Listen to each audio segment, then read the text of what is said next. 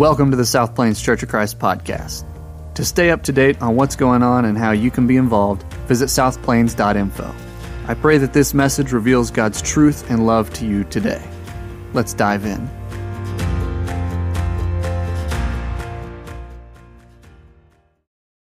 Well, I do want to mention again as we get started the uh, October fast. If you maybe weren't here as we began, we announced that today is the day where we take that collection. That sounds kind of funny since we're not taking the collection. Isn't that funny?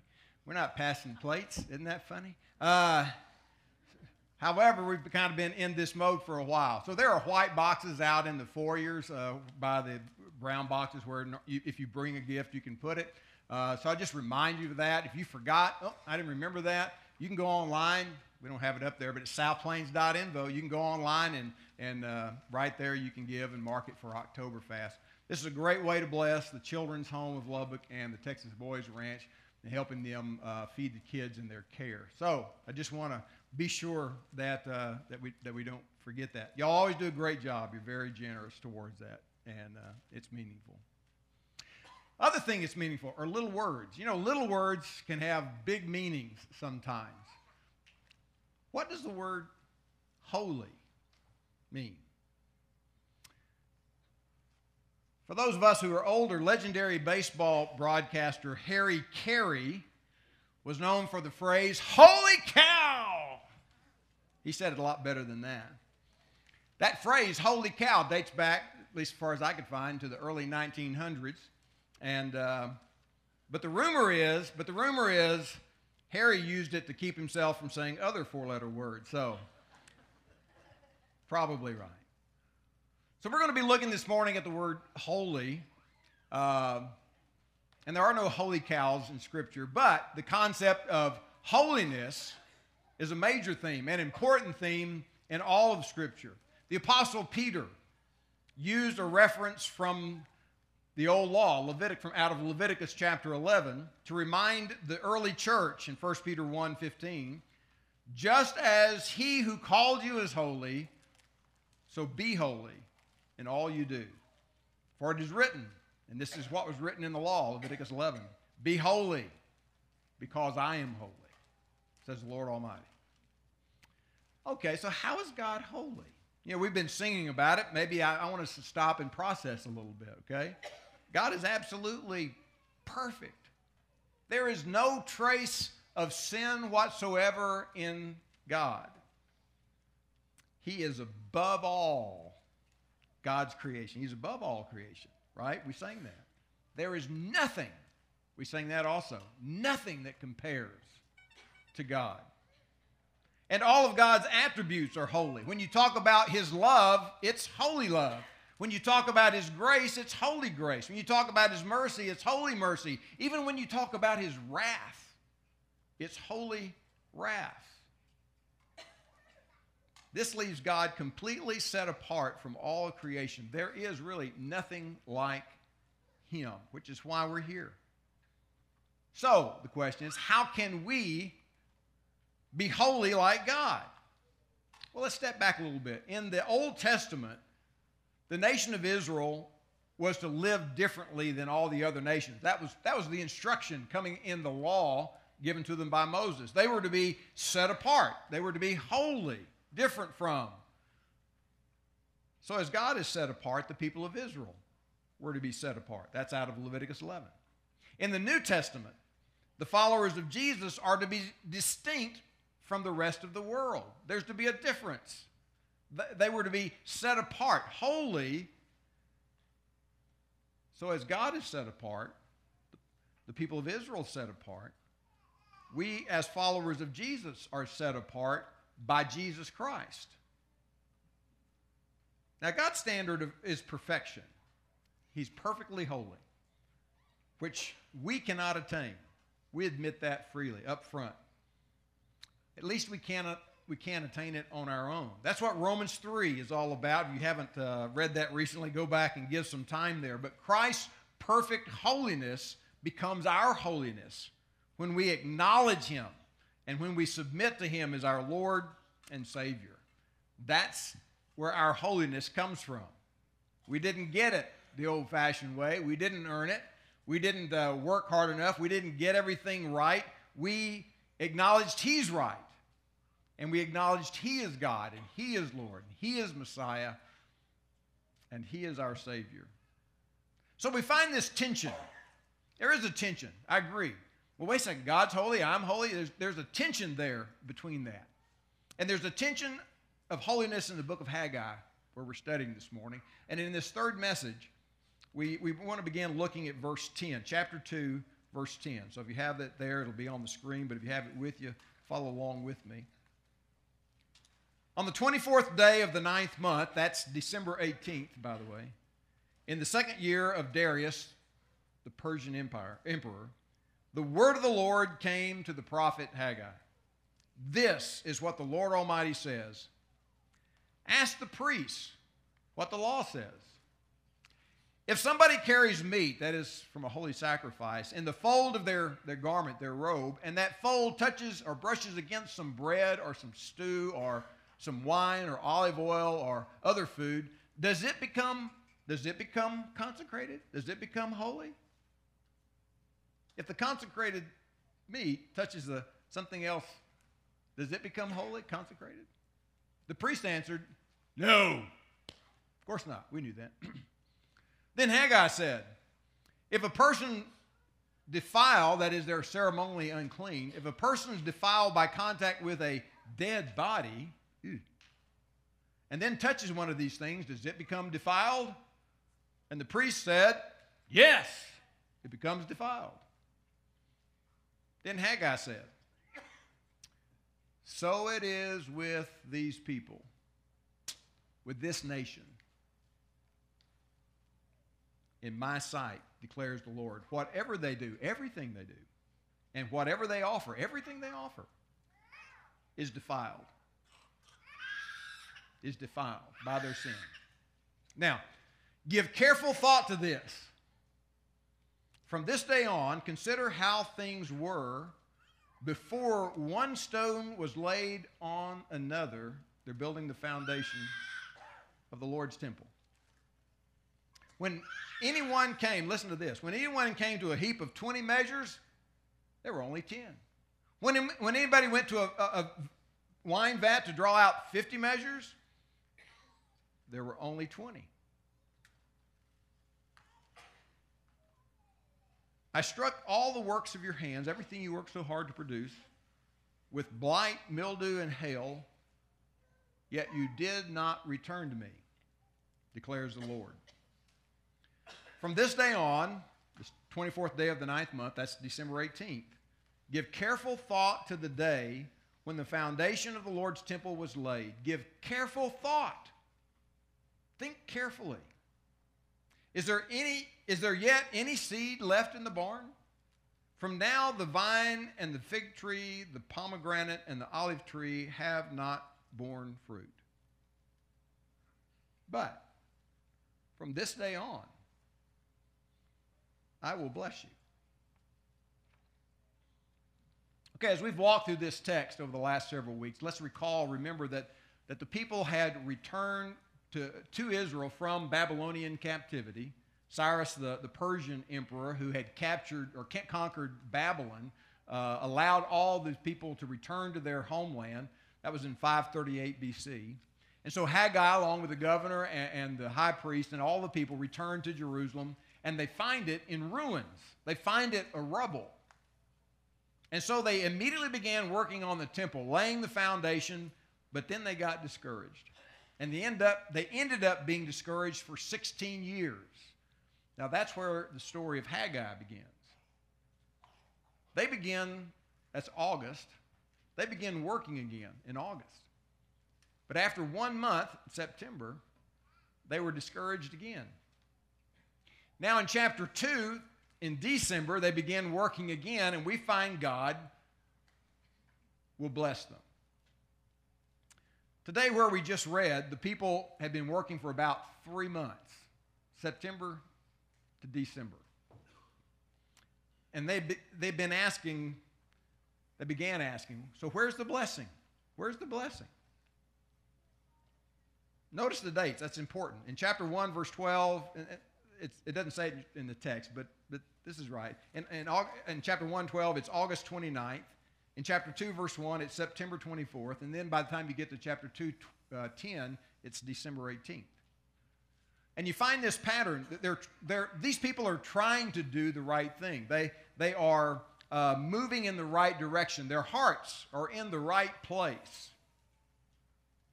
But what we learn is that maintaining your commitment to God is demanding, but it's worth the blessing. King Nebuchadnezzar and the Babylonians had destroyed Jerusalem, absolutely destroyed it, made it a, a, pile of rubble. And the people rebuilding are rebuilding now, and when they see the temple is going to be nothing, nothing in comparison to the former glory of Solomon's temple, that's what discouraged them. Because they don't have the power he had, they don't have the resources he had to do all of this. And all they've got is the rubble right there in front of them, and, and, and they're just discouraged. In his last message, Haggai encouraged them three times be strong, be strong, be strong. The task of rebuilding the temple was going to require a sold out commitment to God. They couldn't do it on their own. They would need to lean on God. They would need God. Now, what happens here, beginning in verse 11, Haggai goes and asks a priest basically for a ruling. He's, he's appealing to the religious authorities. He knows the answer, but he wants the people to recognize something in this. Did you pick up on it as we talked through it, as we read through it? First, look at this. You get this example of consecrated or holy meat that touches other non consecrated, unholy items. And now it might seem a strange example to us, but but the people got it. They understood what Haggai was asking and what the answer was. What we learn is that holy food, listen, holy food does not transform unholy food. Just doesn't. The second example is quite vivid in imagery involving a human corpse, a dead body. In Old Testament law, something defiled or unholy um, can make something holy become unholy. So something unholy can make something holy become unholy. So Haggai tells the people in verse 14, and so it is with you, the people. Okay? Well, what in the world, Jim, does that have to do with us? Well, here, let me give you a, another example. This is, this is mine, not, not Haggai's. Which is easier to catch? Good health or a cold? yeah, well, one takes work, Jim. One takes commitment. That's right. Good health takes discipline, doesn't it? The other, catching a cold, it just you can you can be just sitting around and catch a cold because it's contagious. Cold is contagious. Last Sunday we talked about the future. And there was a lot said about what we could expect from God and why we and why we shouldn't compare the present with the past. The message today is all about the present. It's as if the people were asking or saying, Yeah, yeah, we're looking forward to the future, but what about right now? How, what, how are we going to get there, Haggai? I mean, we're, we're, we're, laying this brick by brick. This is really slow go, and, and the mortar takes a long time to dry. We've been in this for three months. It's taken forever. And, and by the way, I doubt we'll finish, but where's the blessing? So, what does a renewed commitment look like? It looks like this give God your heart and your hands. Back to the question which is more contagious? Holiness or defilement? Well, looking at the examples, consecrated meat and, and, a corpse, which is easier to catch? Well, it's pretty clear. Evil spreads more quickly than virtue. What we have here is a twofold question. If what is holy touches what is unholy, will it make the unholy holy? No.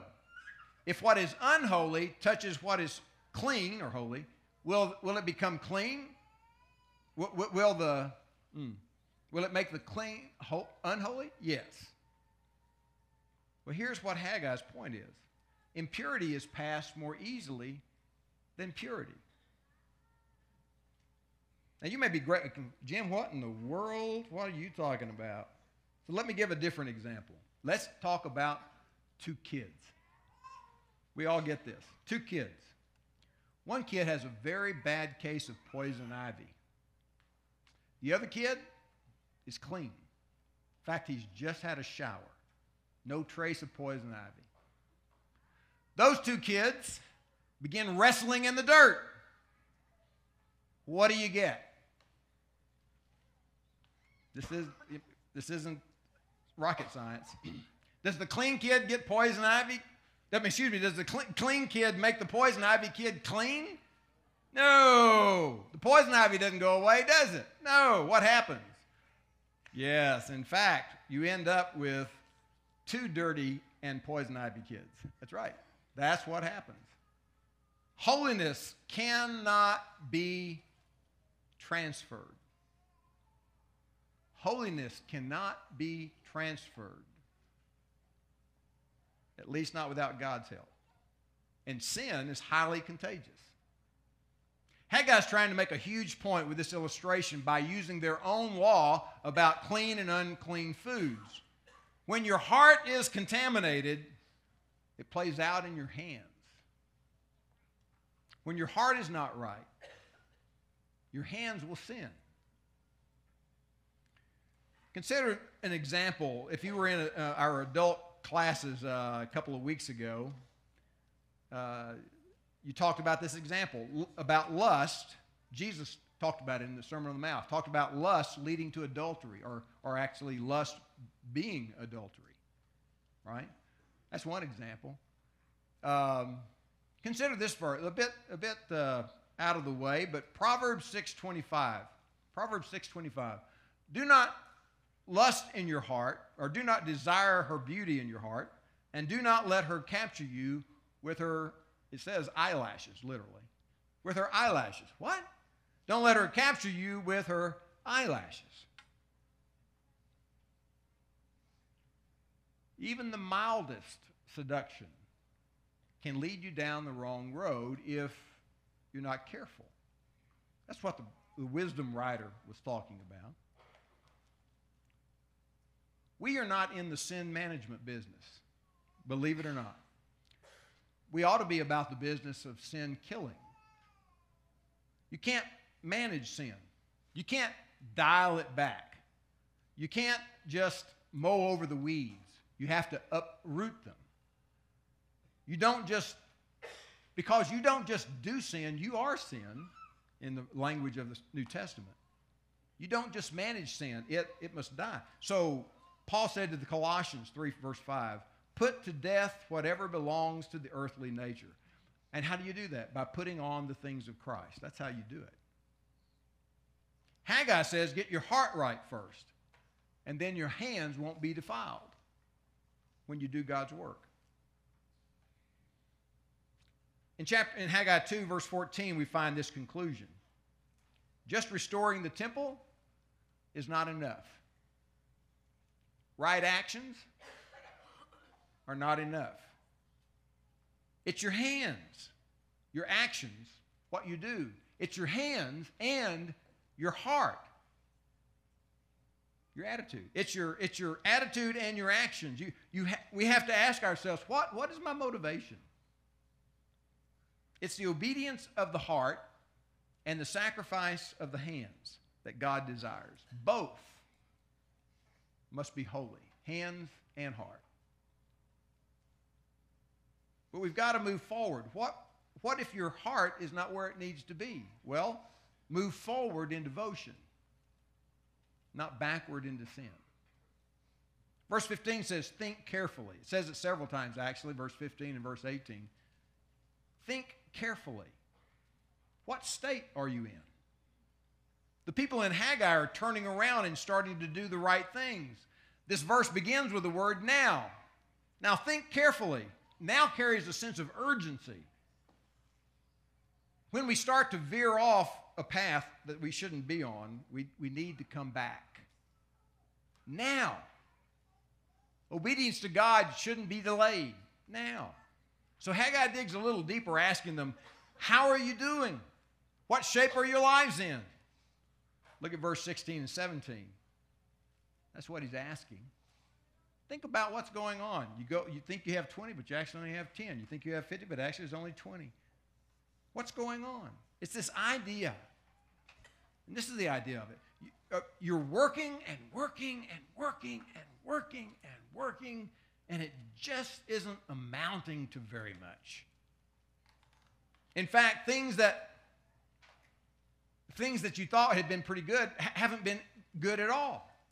Now that you look at it, that should draw people back to God. Their sinful attitudes were causing them to move backwards. Now, you can choose sin. God gives you this freedom, this freedom of choice. God gives you this freedom. You can choose sin, but you cannot choose the consequence of your sin. You can choose God, you can choose yourself, you can choose your sin, but you don't know where that path will lead. And by the way, falling back into sin is always easier than moving forward in devotion to God. It's always easier.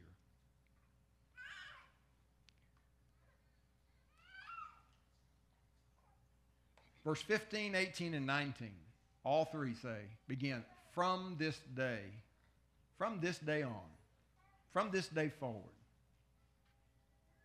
You can't really do anything about it with about the past except give it to God. You really can't do anything about it except offer it up to God. Look at it at this point and then move forward. And those who are deeply aware of their own past, their own sinful past, are the same ones who are most deeply affected by God's grace. Probably the best example is a little story found in the Gospel of Luke, chapter 7, verses 36 through 40, where you have a woman with a terrible, awful, sinful reputation who comes to a dinner where Jesus was the guest of honor, almost interrupts it, and, and, and anoints Jesus' feet right in front of the disciples and the whole crowd at the table. She uses oil from a very expensive uh, uh, jar and she weeps the whole time she's doing this and she dries, lets down her hair and dries his feet with her hair. It's a very poignant story as you read it. Many there objected to her, Jesus letting her do that. Uh, you're the Messiah. You're holy. And she's a sinner. She's unholy. What are you doing letting someone unholy touch the Messiah? And Jesus responds this way You didn't do anything for me. But she's completely devoted to me. Verse 47 Therefore I tell you, her sins, which are many, are forgiven. For she loved much. But he who is forgiven little loves little or at least he who's unaware of his sin, loves little. Those who truly understand their sin understand the gravity of God's forgiveness, understand the immensity of God's forgiveness, and they love Jesus with a complete devotion. When you get to verse 19 in, in Haggai, it tells us that the people got it right. From this day on, I will bless you. How do you know? How do you know they got it right? Because God blesses them. They chose right. They chose God's way, not their way. And they experienced God's renewal. Don't miss this. As quickly as God will hold you accountable for your sin, just as quickly, He will forgive you your sin if you'll just ask Him. If you will acknowledge Him. If you will submit yourself to Him. Would you receive His love and His mercy? Maybe this morning that's where you are, and you need to make that choice. We would love to assist you in doing that. Maybe Maybe you've been struggling with this. Maybe you've been struggling with the fact that God has forgiven you and you haven't quite got that. And you're still asking God to forgive you for stuff in the past that you've already asked and He's forgiven. but you're still struggling with it because you've refused to let it go to God. Maybe this morning is the time you accept His healing grace in your life. We'd love to help you, help you if we can. Let's stand together as we sing.